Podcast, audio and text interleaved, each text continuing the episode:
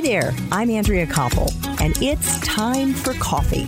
The podcast where you get to hear firsthand what the jobs and careers that interest you the most are really like. Hey there, Java Junkies. Welcome to another K Cup mini episode of Time for Coffee. By the way, K cups come in three sizes single, double, and triple shots, or roughly one minute, five minutes, or 10 minutes in length. So if you don't have time to throw back an entire caffeinated career conversation, these K-Cup mini episodes of T4C can give you a quick caffeinated fix, whether you're on the go or you only have a few minutes to binge. So grab your mug and take a chug, cause it's time for a caffeinated career triple shot K-Cup with my guest, Renee Reid. Renee, I'd like to flash back very quickly to when you were in college at Savannah State University in Georgia. It's a historically black university. You majored in marketing and communications. Did you know what you were going to do with that degree when you graduated, Renee? Absolutely not. I actually started out as a radio and television major, and I just knew I was going to be the next Oprah and I was going to have my own radio and television show. And then I made a pivot, I think my junior year to marketing and said, okay, I'm going to do something in marketing. I don't know what it is. And it was actually PR marketing at the time. And I was like, okay, I'm going to do PR and just started to look at positions and started to apply and could not get into PR at all. And at the time, I had no idea the importance of networking and understanding, you know, certain industries are very heavy on referrals and people who are already in the industry and it's almost clicky sometimes. And so you have to make sure that you know people who are already there. I had no idea about that. I was like, I'm just going to apply to these positions. And so I definitely did not know what direction I was going to go to. I just knew that I had to get a job. I had student loans and they were going to be due soon and I need to pay the bills. And so, yeah, I just applied to different positions and got a position as a project manager because Where? as marketing. So I was just going to ask you, what was your first job when you graduated and how did you get it? Yeah. So I was in Savannah at the time, and this job was actually in Atlanta. So I wanted to stay in Savannah. I love the city, love just the people, love the food. Oh my gosh, Savannah food. Yes. And so I wanted to stay, but I could not find any job. So then I got out of my own head and said, okay, maybe I need to look broader. Maybe I need to think about, you know, moving to a different city. So not being afraid, not being scared, and just saying, hey, let's just, and I wanted to stay in Georgia, stay in the South. So I decided to apply myself in Atlanta. And then that's where the opportunities really started to come out and just thinking about a different city to move to, to at least get my career started. And so was able to apply. I actually got this position through an agency. And so this agency, it wasn't a direct hire. I went through an agency they hired me. And then after six months, I was able to come on full time with full benefits to the company. So that was great. And my first experience, again, going through an agency and then going to full time. And even in that experience, it was kind of weird because someone had to campaign for me, not myself. Like I went for the interview, but in the agency, the recruiter, of course, is the one really making sure that they're negotiating your salary and things like that. So that was my first experience with that. So do you remember yeah. where that first job was, Renee, and what the title was? Yeah, so the company was called, at the time, it was called EMS Technologies, but they were bought by Honeywell.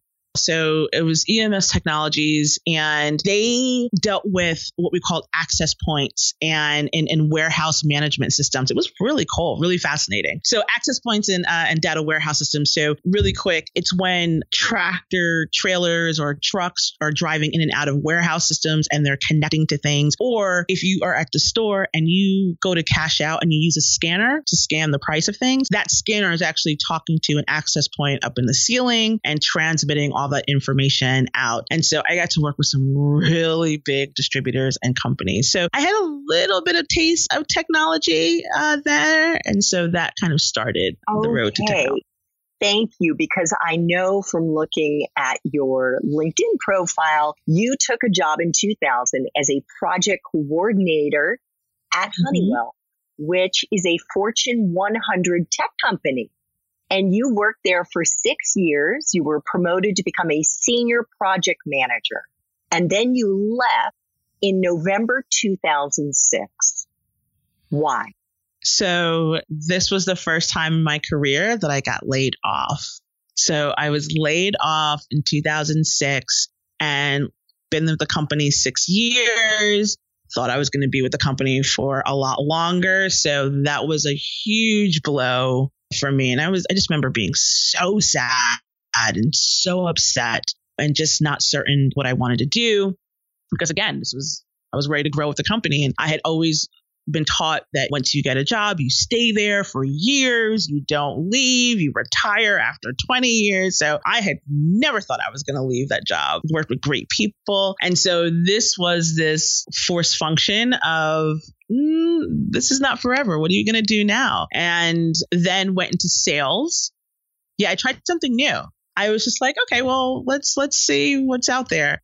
And I actually did sales and was a department head for a really big gym or fitness club. It was a 24 hour fitness club. Fitness. It was, yeah, yeah, yeah. And it was gorgeous. I mean, if you've ever been to a Lifetime Fitness Club, it is like its own city.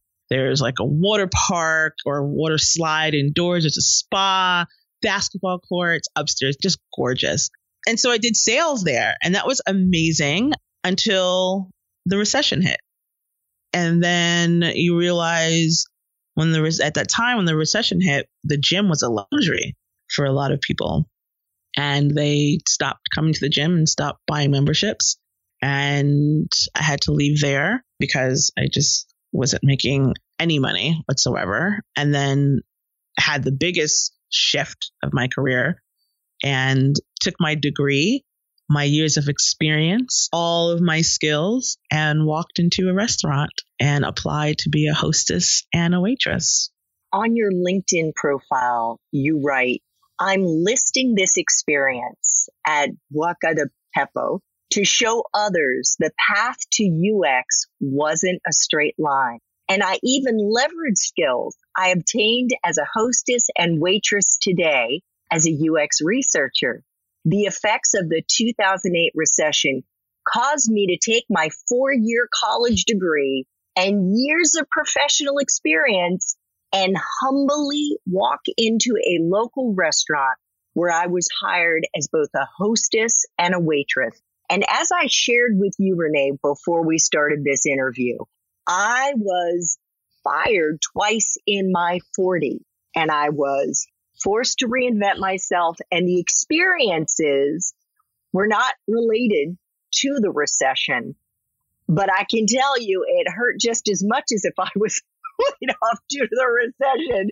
And I had to swallow yes. my pride and I had to take a job that I wouldn't have otherwise taken and hold my head up high.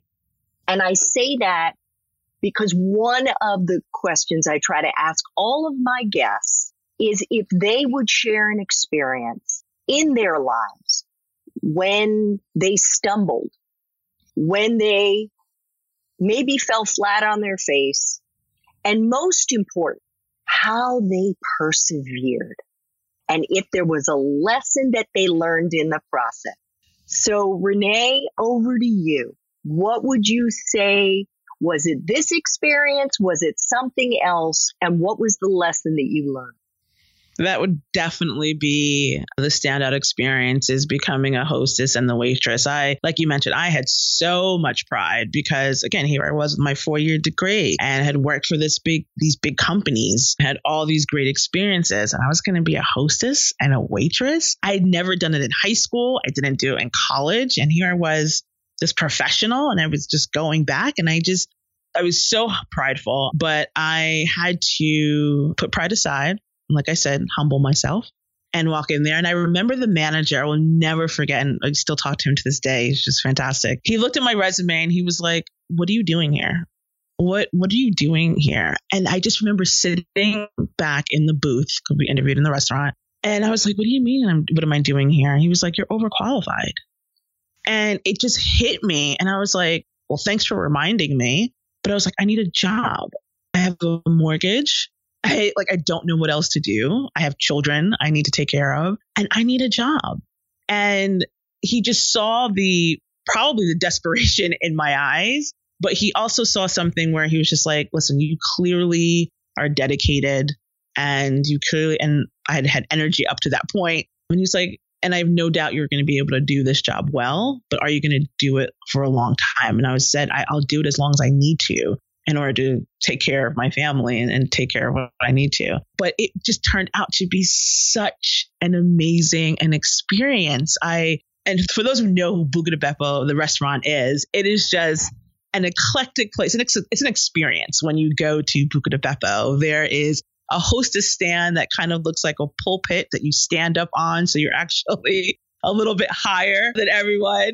And so I would literally make that into an experience when people would walk in. I would be in this grand stand. And so I just knew to take a situation and still have hope. And I always say this like, I might have felt helpless, but I wasn't hopeless. And that was the driving factor. And I'm going to do this and I'm going to do this with excellence. I'm going to do this with the same excitement and discipline as if I was making, you know, a large salary at this other company. I am still going to take that same type of principles and apply it as a waitress and as a hostess. And it was such a great experience. One of the humbling moments during my my first shift as a waitress was scraping food off of a plate and it was a lot of food. So the portions at Buca di Beppo were really large, like family style. And I remember scraping off so much food off of the plate, and it just crushed me because it made me realize one, just how wasteful people can be with food, how much food people who are who need food could have access to. And it did something in me where I said, I need to make sure that I'm changing the way that I think about food and, and people who need food. And it just did something with me. And then there was a level of empathy that kicked in at that moment that I use today. Like empathy is so important into understanding people. I wasn't necessarily hearing someone's story verbatim, they weren't telling me. But as I was experiencing this moment, I could feel someone's story. I can imagine someone's story. And that made a difference in how I carried my experience as a waitress and even now today, fast forward as a user experience researcher and feeling people's stories without necessarily hearing them, but understanding people's struggles, what they need, pain points, things like that. Thanks for tuning in to this K Cup mini episode of Time for Coffee. If you want to listen to our entire caffeinated career conversation, please check out the show notes for this episode. Thanks so much for listening to Time for Coffee, where the professionals in the jobs that most interest you always have time to grab coffee 24 7, no matter where you live. I have one quick favor to ask you. Remember to rate, review, and subscribe to Time for Coffee. Thanks so much.